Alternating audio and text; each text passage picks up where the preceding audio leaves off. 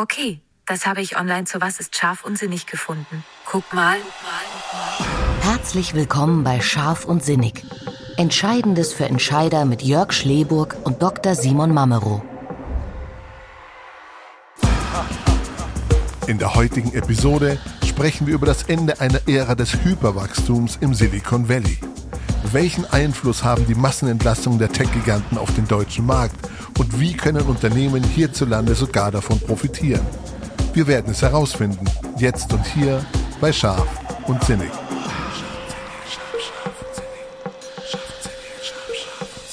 So, es geht los. Äh, Simon, einen wunderschönen guten Abend wünsche ich dir.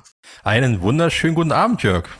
Wie ist es? Wie ist die Lage? Oh, eigentlich kann ich nicht klagen. So, ja, äh, sagen wir mal, die Lage ist spannend wie immer. Das ist, ähm, höre ich auch von allen Seiten. Es ist irgendwie viel Bewegung drin. Das ist super. Ja. Ich war mal ein paar Ja. Tage tatsächlich entspannt.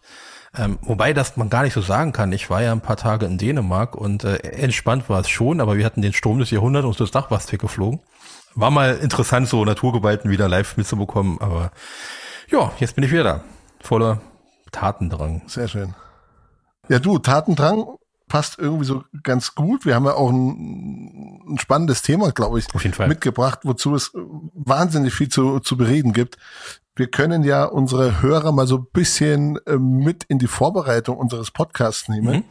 Muss ja dazu sagen, der Podcast ist nicht gescriptet, der ist sehr spontan. Wir nehmen uns davor die Themen fest, wir wissen, worüber wir sprechen wollen.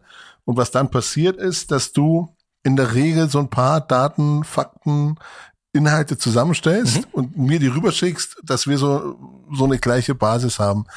Und da möchte ich jetzt einfach mal einsteigen. Ich möchte da mal ein paar Fakten, weil ich es einfach sehr, sehr gut finde, mal rausziehen, bevor wir sagen, worüber wir überhaupt sprechen, wobei das das Intro natürlich schon hergegeben hat. Aber SAP entlässt 3000 Mitarbeiter, davon 200 in Deutschland. Bam. Mhm. Microsoft entlässt 10.000 Angestellte. Ähm, was hast du noch? Facebook hat 11.000 Stellen gestrichen und es werden wahrscheinlich noch ein paar mehr sein in diesem Jahr. Google ebenfalls 12.000 Mita- Mitarbeiter. Äh, ja, und die Frage, was ist da los? Ne? Also ich habe, ja, was heißt nicht mehrere Antworten, aber mir fallen da so, so mehrere Dinge dazu ein. Ist der Fachkräftemangel jetzt vorbei? Welchen Einfluss hat es überhaupt auf Deutschland? Weil das sind große internationale Unternehmen. SAP auch international, deutschstämmig, aber trotzdem international hat es auf Ja. uns einen Einfluss. Geht es so weiter? Ist es vielleicht nur ein kurzer Peak? Was hat es vielleicht sogar, weil das Spannende sind alles Tech-Konzerne, irgendwie alles ähm, IT oder, oder ja, IT-Konzerne aus dem IT-Umfeld. Was hat es mit der Bewertung zu tun, die sowieso mal gerne rauf und runter geht? Und Bewertung, komme ich schnell zur Werte. Wie passt das alles? Und jetzt habe ich eigentlich schon in der ersten Minute vielleicht so die ganzen Inhalte schon mal schon mal geleakt, vielleicht über die wir heute sprechen möchten. Aber was hat das mit den Unternehmenswerten zu tun? Ich habe mir die jetzt vorher nicht angeschaut, aber ich kann mir sehr, sehr gut vorstellen, dass in mindestens einem, einer dieser Unternehmen der Unternehmenswert Wertschätzung oder Vertrauen oder Verantwortung zu finden ist. Ja. Aber wie kann ich das mit 11.000, 12.000, 20.000 Stellenkürzungen irgendwie zusammenbringen? Also da liegt eine gewisse Gefahr dahinter. Also ich sage mal, mit Werten hausieren zu gehen, Unterstellung. Ich weiß nicht, ob die jetzt genau diese Werte haben, aber dann einfach mal sagen, okay, wir streichen einfach mal 20.000 Stellen, 11.000 Stellen oder 10.000 wie jetzt zum Beispiel Microsoft. Aber vielleicht fangen wir mal vorne an. Wie konnte es überhaupt dazu kommen, dass jetzt momentan da so eine starke Dynamik, Negativdynamik am Markt ist? Ja, ich glaube, da gibt es ein paar verschiedene Antworten drauf, ähm, wie meistens. Also ich glaube, ein ganz großer Punkt ist, dass in der Corona-Zeit ein wenig zu viel Kapazitäten aufgebaut worden sind, weil man gedacht hat, das geht immer so weiter. Das ist so ein typischer, typischer Gedankengang. Wenn es natürlich super läuft, denkt man, ja, das geht jetzt immer so weiter. Und das ist nie der Fall. Also Corona, vielleicht mehr Online-Einkäufe, generell viel, viel Digitales passiert oder viel haben aufgerüstet und so weiter und, und auf einmal viel Geschäft gemacht. Kennen wir ja auch von einigen unserer Kunden, unserer Unternehmen, die wir beraten dürfen. Da gibt's ja ähnliche Themen gerade. Viel passiert und danach ist es so ein bisschen runtergegangen. Ja, nehmen wir nur Zoom. Ja, krass. Ja, klar. Tatsächlich. Netflix war ja auch so ein absoluter Corona-Gewinner. Die gab es davor schon, aber auf einmal war das ja, kein Mensch braucht Kinos, wir haben Netflix. Auch das stimmt ja nicht so ganz. Das ist ja auch wieder so ein, also im Prinzip haben wir diesen, diesen Hype, der sich so ein wenig wieder einpegelt durch diese, in der Volkswirtschaft würde man sagen, durch einen externen Impuls, der halt Corona war. Das war nicht normal, da kam irgendwas von draußen, ja. wie so ein Meteorit ja. ist eingeknallt, hat erstmal alles verändert und danach regelt sich das so ein bisschen zurück. Ich sage bewusst so ein bisschen, weil ein paar Dinge bleiben garantiert so. Ähm, aber man merkt ja, und das war auch die. Frage, die du ja auch mit eingebracht hast, betrifft das quasi nur die amerikanischen Tech-Konzerne? Ist das so ein Silicon Valley-Thema? Würde ich nicht sagen, weil SAP, ja, international natürlich auch mit drin, aber auch Zalando mit 1000 Mitarbeitern, die ja nun am Silicon Valley mhm. nichts zu tun haben. Dann im Prinzip bei uns auch diese Digitalisierungs ähm, Gorillas, ja, auch so ein Thema, beispielsweise einkaufen, liefern, Richtig. lohnt sich ja. das, lohnt sich das nicht? Und ich habe von ähm, dem Investor, dem, dem früher mal dem früheren Gründer und Eigentümer von Absolventa, den Christoph Jost, der hat ein schönes Posting von ein paar Tagen mal geschrieben, als ähm, Delivery Hero wieder sagte, bald sind wir im Plus im Quartal. Dann sagt er, das höre ich jetzt mhm. das 25. Mal, mach doch einfach mal Gewinn. Wie wär's denn damit? Ja. Das ist natürlich genau so ein ja. Punkt. So langsam nimmt man eben auch nicht mehr ab, alles was digital ist, ist sowieso cool, nur weil es digital ist. Es muss schon irgendwie einen Sinn ergeben. Und mhm. in dem Level sind wir angekommen, glaube ich. Das heißt, also Unternehmen haben quasi viel zu mutig ähm, investiert, oder? In den letzten ein, zwei, drei Jahren. Mhm. Vielleicht nennt man es auch nicht mutig, vielleicht auch ein bisschen leichtsinnig, ähm, haben gemerkt, okay, es läuft vielleicht doch nicht ganz so gut weiter und müssen jetzt wieder Mitarbeiter entlassen, weil es sonst nicht so gut aussehe in, in der Bilanz. Teilweise glaube ich das. Im, Im Fall von Zalando würde ich genau das annehmen. Also sagen sie ja auch selbst, das Wachstum war sehr stark und ähm, sie müssen im Prinzip wieder mal so ein bisschen Komplexität aus der Organisation rausnehmen, um sich wieder zu konsolidieren, zu sagen, was machen wir hier eigentlich und das wieder richtig zu machen und nicht ja. mit sich selbst beschäftigt zu sein. Das kennen wir jetzt so gut von einigen Kunden. Und das ist im Prinzip ein so ein Thema.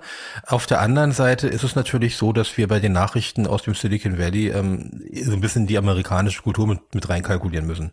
Da ist eben Hire mhm. and Fire. Wenn ich dich brauche, stelle ich dich ja. ein, wenn nicht, dann geh halt. Ja, das ist einfach so. Und Aber wäre das denn jetzt nicht ein großer Vorteil, einfach zu sagen, okay, pass auf, das passiert bei uns jetzt nehmen wir mal SAP vielleicht ein bisschen raus.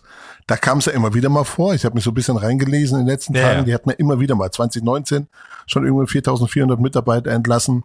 Ja. Hatten aber gegen Ende dann doch wieder mehr Mitarbeiter als zu der Zeit der, der Entlassungen.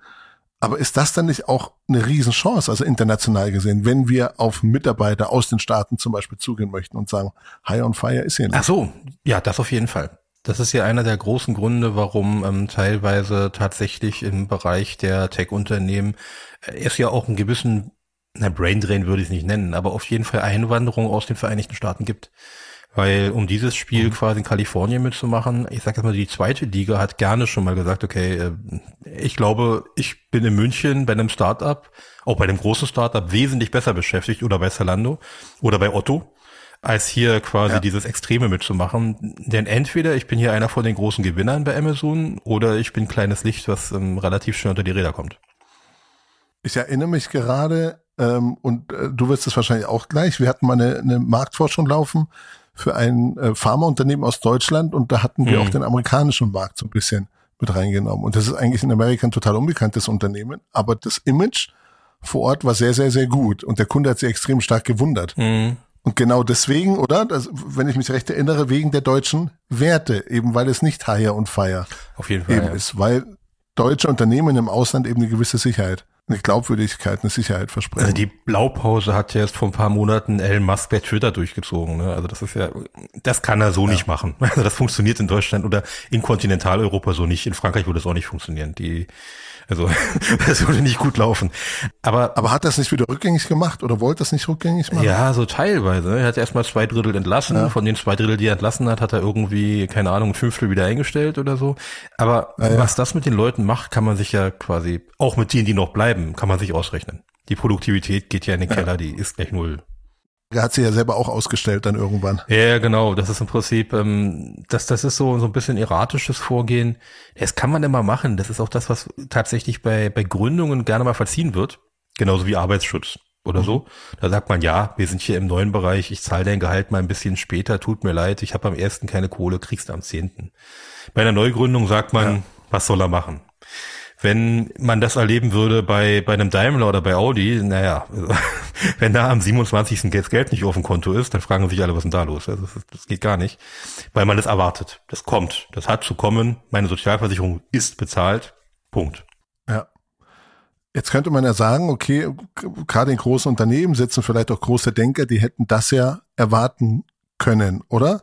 Also da kommt so ein brutaler Peak wie, wie Corona, die totale Digitalisierung, die es davor Jahrzehnte nicht gab, auf einmal ist sie da und eigentlich hätten, doch gerade die größeren Unternehmen, auch die sehr intelligenten Unternehmen wie Google etc., hätten ja wissen müssen, dass es so ist. Oder? Oder in welche Falle sind die da getappt? Warum wussten sie es dann doch nicht? Weil es hier oftmals noch gut geht. Das ist der gleiche Effekt, den wir eigentlich 2007, 2008 bei den Banken hatten, wo man sagen musste, man hätte ja merken müssen, dass das mit diesen Krediten nicht auf ewig gut geht. Ja. Ähm, ja. Aber erstmal geht's doch noch gut. Erstmal mache ich doch noch eine Million und erstmal vielleicht doch noch mal zehn und erstmal klappt das nochmal und erstmal toppen wir es doch nochmal. Irgendwann ähm, Irgendwann kriegt das nicht mehr. Ein schönes Beispiel, was sich äh, unsere quasi Hörerschaft wahrscheinlich noch, woran sich dran erinnert, sind so in den 90ern, wenn sie etwas älter sind, so wie wir, in den 90ern, da gab es ja mal so diese Zeit gerade in ähm, der ehemaligen, also in, in, dem, in den neuen Bundesländern, wo es extrem viel Fläche gab. Und da gab es einen Warenhauskonzern, der auch immer wieder mal in der Krise ist und immer mal wieder in der Zeitung ist. Ich glaube, gerade heißt der Galeria und, und der hieß ja alles Mögliche zwischendurch. Und wenn man durch Dresden gelaufen ist, da gab es so viele Karstadts und Hertis. Es hat null Sinn gemacht. Aber es hat Sinn gemacht, sie öffnen, die haben alle was verkauft. Es war da schon ja. abzusehen, dass das Fläche viel zu viel ist, dass es völlig unsinnig ist, auf der einen Seite das gleiche zu verkaufen wie links, vom gleichen Konzern. Das ist völlig, völlig gaga gewesen. Aber es hat erstmal funktioniert. Bis es dann eben nicht mehr funktioniert hat und der Rest ist Geschichte. Können wir mal irgendwann eine Folge ja. zu machen, so ja. ähm, quasi der Niedergang eines Warenhauskonzerns. Das ist sehr, sehr spannend, aber ein Thema für sich. Aber genau das ist auch passiert. Erstmal hat es funktioniert, dann kam wieder Weihnachten, super Umsätze, alles super. Und dann haben wir das gleiche wieder. Du hast gerade einen guten Punkt, ja, du hast gerade einen guten Punkt gebracht, da können wir vielleicht ganz kurz einsteigen, ohne konkret zu werden. Aber das, was wir uns vorgenommen haben, ist genau solche, solche Fälle aus der Vergangenheit, Fälle, die schon aufgearbeitet sind, wo eigentlich schon vieles bekannt ist, aber vielleicht so ein bisschen in Vergessenheit geraten ist wieder ein bisschen nach vorne zu holen, mal drüber zu sprechen, warum solche Dinge eben passieren und wie sie passiert sind, um dann vielleicht Learnings, wie man so schön sagt, draus zu ziehen, wie man es vielleicht heute besser hätte machen können. Ja.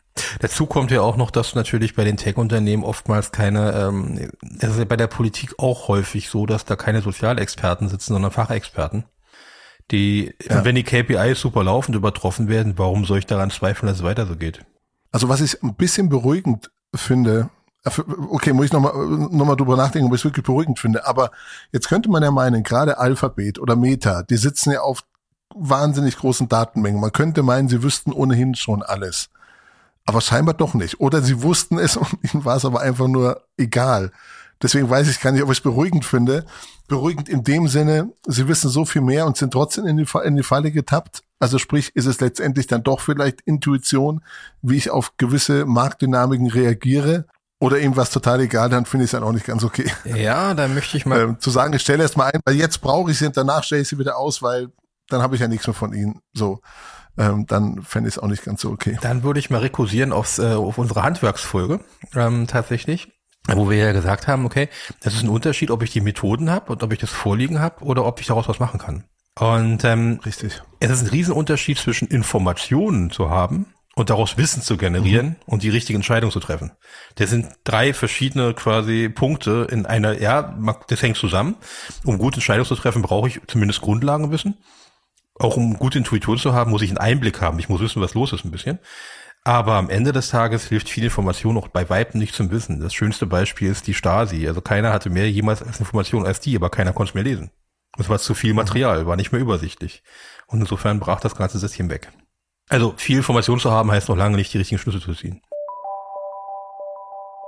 Diese Episode präsentiert Ihnen die Agentur von Vorteil. Employer Branding für Deutschlands beste Arbeitgeber. Datenintelligenz, punktgenaue Analysen, individuelle Kulturentwicklungsprozesse und kluge Kampagnen. Das lässt Sie verlässlich planen und als Arbeitgeber strahlen. Welche Schlüsse ziehen wir denn jetzt? Genau. Vielleicht zu meiner ersten, ersten Frage. Also ist der Fachkräftemangel im IT-Bereich deswegen jetzt vorbei? Ich glaube nicht. Nee. Ähm, auf gar keinen Fall. Aber es ist eben nicht mehr die reine IT. Es ist nicht mehr ausreichend, mach mal irgendwie Ingenieur oder mach mal irgendwie IT, mhm. sondern die Frage ist, was machen wir damit? Und ich glaube, das ist so für diese, ähm, für die Kunden, die wir haben, auch ein ganz großes und wichtiges Thema, weil die Digitalisierung wird weitergehen, aber es wird nicht mehr so sein, so stark, dass irgendein SAP-Berater kommt, der das Problem von außen regelt. Sondern ich brauche Menschen, die mein Problem verstehen vor Ort.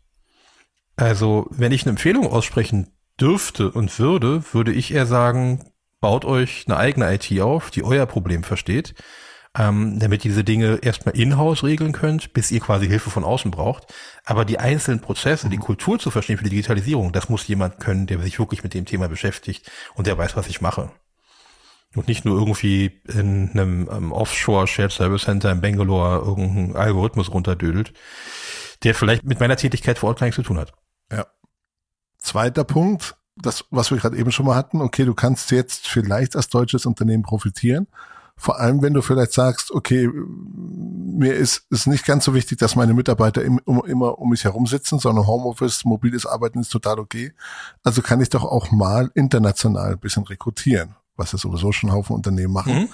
Aber dann hätte ich jetzt sehr, sehr gute Chancen, ja, vielleicht gute Mitarbeiter zu finden aus den genannten Umfeldern. Ja, die hast du sowieso, vor allem wenn du dich jetzt damit noch beschäftigst und vielleicht ähm, ein wenig ähm, mehr Aufwand investierst. Um Geld geht's da nur zweitrangig, aber Aufwand investierst und eben auch mal siehst, wie man eine Zuwanderung von außen erfolgreich machen kann dann ist im Prinzip so ein Punkt gegeben, wo man sagen würde, ja, auf jeden Fall. Weil auch gerade im Tech-Bereich ist es ja nicht nur so, dass sich also dass sich jemand quasi irgendwo einstellen kann, sondern es ist eben natürlich auch so, dass es doch einige Menschen geben wollen, die einen Arbeitsplatz verlagern wollen. Und ähm, da habe ich gute Chancen, dass ich das hinkriegen kann, ja. Aber ich brauche einen Plan. Von ja. alleine kommt das nicht. Nee, nee, da, genau, ja gut, klar, klar. Plan hilft generell. Es ist aber nicht die Zeit, eben nicht die Zeit, wir haben es gerade eben schon beantwortet, Fachkräftemangel ist nicht vorbei, sich jetzt zurückzulehnen und zu sagen, ja, okay, gut, das äh, äh, jetzt reichen uns wieder die Stellenanzeigen aus, ähm, um die Stellen zu besetzen. Ich glaube, das ist so deutlich spürbar für die meisten Unternehmen momentan nicht nicht sein wird. Ja, das, das wundert mich immer so ein bisschen, wenn ich da, da draußen bin und teilweise die ähm, Eindrücke wahrnehme. Äh, ich nehme mal jetzt unsere Branche raus und auch die Wissenschaftsbranche, wo äh, ChatGTB eine Riesenrolle spielt. Also diese Form von Texten, da ist das ein Riesenthema. Aber gerade bei vielen Unternehmen ist diese Form von KI völlig uninteressant, aber trotzdem ist man genau darauf fokussiert und nicht so sehr darauf, wie, wie kriegen wir denn unsere Dinge, die wir wirklich machen als Unternehmen digital? Wie kriegen wir die Dinge, die Arbeit, die wir doppelt machen müssen, die wir durch Digitalisierung deutlich vereinfachen könnten, wie kriegen wir das geregelt? Das ist seltener die Frage. Die hängen ja bei irgendwelchen Google-Algorithmen, Gesichtserkennungssoftware und wie gesagt äh, KI für Chat die abgesehen von CRM und von kreativen Prozessen für die meisten Unternehmen erstmal nicht so relevant sind. Die haben ganz andere Aufgaben. Und da quasi seine Aufgabe zu formulieren und zu sagen, das müssen wir jetzt machen. Das ist im Prinzip, glaube ich, das ist genau so ein Punkt, wo man jetzt angreifen kann, wo jetzt der Zeitraum für da wäre. Ja. Also ich glaube, um die kleine Lanze für ChatGPT zu brechen oder, oder für die, ist halt in der Kommunikation wird es schon einiges verändern. Ne? Also gerade was Texte, was Kommunikation, Social Media, was Bild, Bildsprache, ja. äh, Bildwelten etc. betrifft, ich glaube, da wird schon irgendwie einiges, einiges passieren. Aber für das eigentliche Kerngeschäft ist es wahrscheinlich noch nicht so bedeutend. Ja, das ist so, wenn schön. man jetzt an, an die Automobilbranche oder so denkt. Das ist ein super Beispiel, weil das ist im Prinzip auch so eine, so eine Konsolidierung. Ähm, über Chat GTB könnten wir eine eigene fünf Folgen machen, aber das ist ein anderes Thema. Ähm, äh, Im Prinzip an, an der Stelle muss man sagen, das ist eine Form dessen äh, auch der Qualität, glaube ich. Weil äh, du bist ja auch schon lange im Medienbereich unterwegs und ich erinnere mich mal so ja. an die Ende der 90er zurück und Anfang der 2000er, wo man unfassbar viel Geld damit verdienen konnte, wenn man Bilder in JPEGs umgewandelt hat. Also aus heutiger Zeit völlig gaga, ja. Aber damals musste man Foto ja. Fotos scannen und in JPEGs umwandeln, damit man die auf eine Website packen konnte. Es gab durchaus einige Unternehmen, die haben pro, damals wurde noch ein Mark bezahlt zum Teil, die haben da fünf Mark bezahlt für so ein Bild, dann hast du die Nacht durchgearbeitet und naja, ne. Also ist eine Arbeit, eine Tätigkeit, da würde heute jeder sich am Kopf fassen und sagen, jetzt mache ich digital, das sieht das gerade gut ist, was, was machst du da eigentlich? Und ähm, genau, mhm. ich glaube, so sieht es bei GTB, äh, GTB auch aus. Es gibt natürlich einige Texte, muss man ja auch ganz offen sagen, auch ein Werbetext, wo man sich schon so fragt, so, euer Ernst? also das ist jetzt ein Text, für den ihr was abgerechnet habt, meint ihr das ernst? Und da ist natürlich so ein, so ein Chatprogramm wahnsinnig, wahnsinnig hilfreich.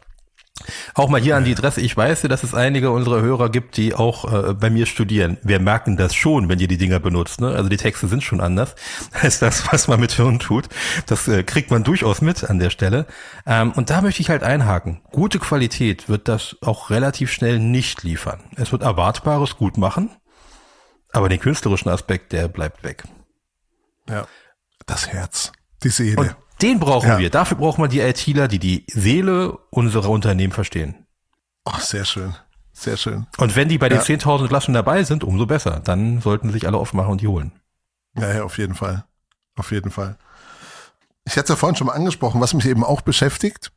Das ist dieses große Thema. Ne? Unternehmen machen sich wahnsinnig viel Gedanken über den Purpose, über den höheren Unternehmenszweck, die machen sich Gedanken über ihre Unternehmenswerte, über eine Vision, über eine Mission. Und dann kommen genau solche Geschichten. So, und dann stellen sie sich teilweise selber bloß, weil sie sagen, was hat das mit Wertschätzung zu tun, wenn ich, keine Ahnung, ein Zehntel meiner, meiner Belegschaft entlasse. Also ich finde, das zeigt mal wieder, hier ist ein bisschen Vorsicht geboten. Also nicht irgendwie so eine Parallelwelt neben dem eigentlichen Business aufbauen, die zwar irgendwie schön klingt, aber gar nicht gelebt werden kann sondern sich immer bewusst machen, okay, es kann auch mal Zeiten geben, in denen es vielleicht nicht so gut läuft, in denen es nicht so planbar ist wie momentan, dann fahren wir die Werte wieder auf die Füße. Und wie gesagt, ich habe jetzt noch nicht recherchiert, ob bei Alphabet, Google oder Meta oder, oder SAP oder Microsoft genau solche Werte wie Vertrauen oder, oder Verantwortung, wir übernehmen Verantwortung für unsere Familie oder für unsere Mitarbeiter, Wertschätzung, ob das jetzt genau die Werte in den Unternehmen sind. Aber ich finde, wie gesagt, es ist Vorsicht geboten, mit solchen Werten äh, um sich zu schlagen, wenn man sie dann doch vielleicht in schlechten Zeiten nicht halten kann. Das würde ich generell und sowieso raten, weil auch in schlechten Zeiten ist natürlich die Frage, wie ich damit umgehe. Wenn ich weiß, es geht nicht anders und das ist eben so und ich habe den Wandel, dann muss ich es auch quasi zur Kenntnis nehmen, dann muss ich natürlich agieren.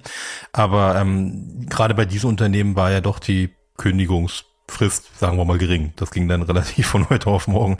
Und da ist die Wertschätzung ja. schon so ein bisschen in Frage. Und das ist ein ganz wichtiger Punkt, den du da ansprichst, finde ich zumindest.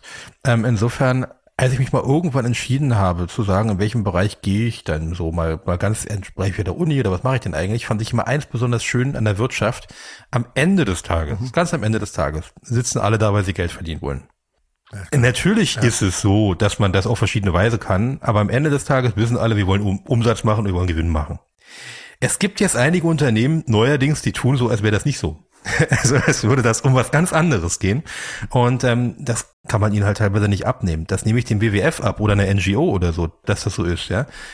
Aber doch nicht einem Unternehmen. Und ich finde, so ehrlich muss man sich auch machen. Es muss mehr reinkommen, als rausgeht. Ansonsten so ist es. Also. sinnlos. Also es ist, würde ansonsten nichts bringen. Vollkommen klar. Ja, ja, genau. Manchmal lohnt es sich vielleicht auch ein bisschen darauf zu besinnen. So schön wie es ist, sich nebenbei vielleicht noch um, um Wertschätzung zu kümmern. Aber wenn es nicht ohnehin gelebt wird, dann einfach nicht draufschreiben, weil ansonsten ist es entlarvend. Und wir hatten ja schon mal so eine Phase in der äh, Anfang Corona oder in der Corona-Zeit. Wie sah das da so mit Führung aus, menschlicher Führung? Über die Ferne, wie schnell waren Unternehmen bereit, tatsächlich Homeoffice, mobiles Arbeiten und so weiter zuzulassen? Wie sind die dann mit Mitarbeitern umgegangen? Hat dann der Chef alle da ein paar mhm. Minuten angerufen, weil, dann, weil er nicht glauben konnte, dass die Mitarbeiter wirklich was tun.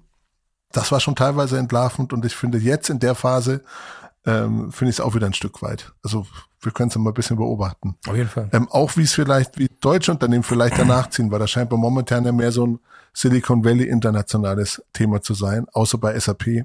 Aber ansonsten sind es ja doch eher amerikanische oder internationale Unternehmen. International auf jeden Fall, wobei wir dann natürlich relativ schnell so einen Bullwhip-Effekt haben, der den Fachkräftemangel nicht aufheben wird, aber der die Verfügbarkeit von Fachkräften in diesem speziellen Moment verschieben wird.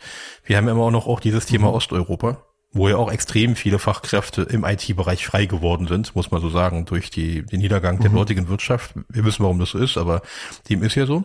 Das ist der eine Punkt. Und wir haben natürlich dadurch, dass extrem viele Unternehmen ähm, tatsächlich Shared Service Center hatten, wie ich schon mal angesprochen hatte, in Indien, dort auch eine massiv hohe Arbeitslosigkeit im IT-Bereich, die es noch nie gab. In der Form. Und das ist natürlich immer so die zweite Liga, das bekommt man ja gar nicht so mit. Man bekommt mit, wenn Meta oder, oder Alphabet oder so 10.000 Leute entlässt, weil das, das kriegt man mit, das, das passiert in, San Francisco, das, das merken wir.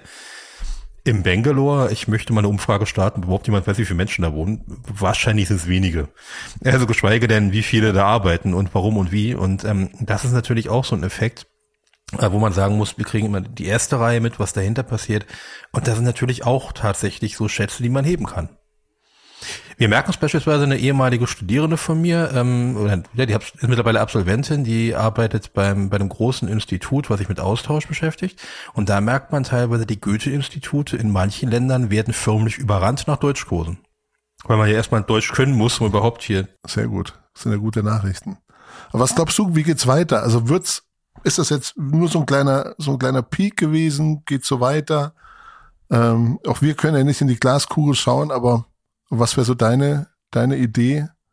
Unabhängig davon, wie sich die Gesamtlage entwickelt, ähm, denke ich, ist es definitiv an der Zeit für die Unternehmen, sich eine Liste zu machen, was sie digitalisiert haben wollen und sich jetzt auf die Suche zu machen nach den Personen, ja. ähm, mit denen sie es gemeinsam machen wollen. Also fokussieren. Die fokussieren auf die eigenen Oder? Punkte und sich genau die Leute holen, denn ja. gerade hat man Chancen, die zu bekommen. Ich würde nicht sagen, der Fachkräftemangel ist vorbei, aber ich würde sagen, die Chancen, Leute zu bekommen, sind jetzt überhaupt erstmal nur gegeben. Vor einem Jahr, ja, also waren die quasi, na, nicht, nicht, nicht viel über Null. Ja, also jetzt zuschlagen. Die Chancen sind, die Chancen stehen gut. Ja. Wer weiß, ob, wer weiß, was in einem halben Jahr ist. Vielleicht geht's wieder aufwärts und alle werden wieder eingestellt, zurückgeholt. Glaube ich nicht. Aber wie gesagt, ja, finde ich schön. Ich weiß nicht, hast du, also meine Liste wäre abgearbeitet, die ich am, am Anfang genannt hatte. Hast du noch Themen, die du gerne hier noch unterbringen würdest? Ansonsten würde ich das mit diesen großen Chancen, die wir hier haben, gerne auch beenden. Ich glaube tatsächlich diesen Chancenpunkt, ähm, das ist der eine, die eine Seite und die andere Seite von Organisation her, ist es eben so, einerseits die ITler zu bekommen und andererseits kann man auch eine Organisation sagen, heißt sie eben auch willkommen. Jetzt nicht als den, den IT-Freak, der mal irgendwie die Computer auf Vordermann bringt, sondern als jemand, der in diesem Prozess eine Rolle spielt für die Zukunft. Da ist Kommunikation von Bedeutung und da merkt man gerade im IT-Segment auch immer noch so eine gewisse Silo-Bildung. Das sage ich mal, ist der Freak, der kommt Freitagnachmittag vorbei, so nach dem Motto. Den, und genau diesen, diesen Bereich, der muss eben weg. Das ist schon besser geworden, aber da auf dem Weg, ähm, wenn quasi IT wertschöpfen soll, muss man sie auch wertschätzend behandeln. Ja, oh, sehr gut. Und seid euch eurer Vorteile bewusst. Es ist nicht die Obstschale, ne? Ja. es ist, ist vielleicht auch nicht der Firmenwagen. Es sind so ganz grundsätzliche Dinge, so eine gute Basis der Zusammenarbeit eben genau, dass man sich aufeinander verlassen kann und dass vielleicht nicht bei jeder kleinen Welle gleich wieder Leute vom Bord geworfen ja, genau, werden. Genau, genau. So, das zeichnet ja auch irgendwie deutsche oder viele deutsche Familienunternehmen, mittelständische Unternehmen eben aus. Ja. Habe ich, glaube ich, schon mal zitiert. Mein Lieblingstext, den damals ein Professor von mir gesagt hatte, für Prozessoptimierung war der zuständig und der sagte, seid schlank und lean, aber nicht magersüchtig. Und ähm, ja, das genau. ist genau so ein Punkt, ja. wo man eben sagen muss, ja, genau. Also nicht nur auf ein bisschen weiterdenken als für den Moment. Simon, es war ein sehr schöner Moment mit dir, mal wieder. Sehr schöner Moment. Ja, vielen Dank. Hat wieder viel Spaß gemacht, wieder viel gelernt. Ja, was bleibt nur übrig zum Schluss? Ich wünsche einen wunderschönen Abend noch. Ich dir auch. Ich freue mich auf die nächste Episode.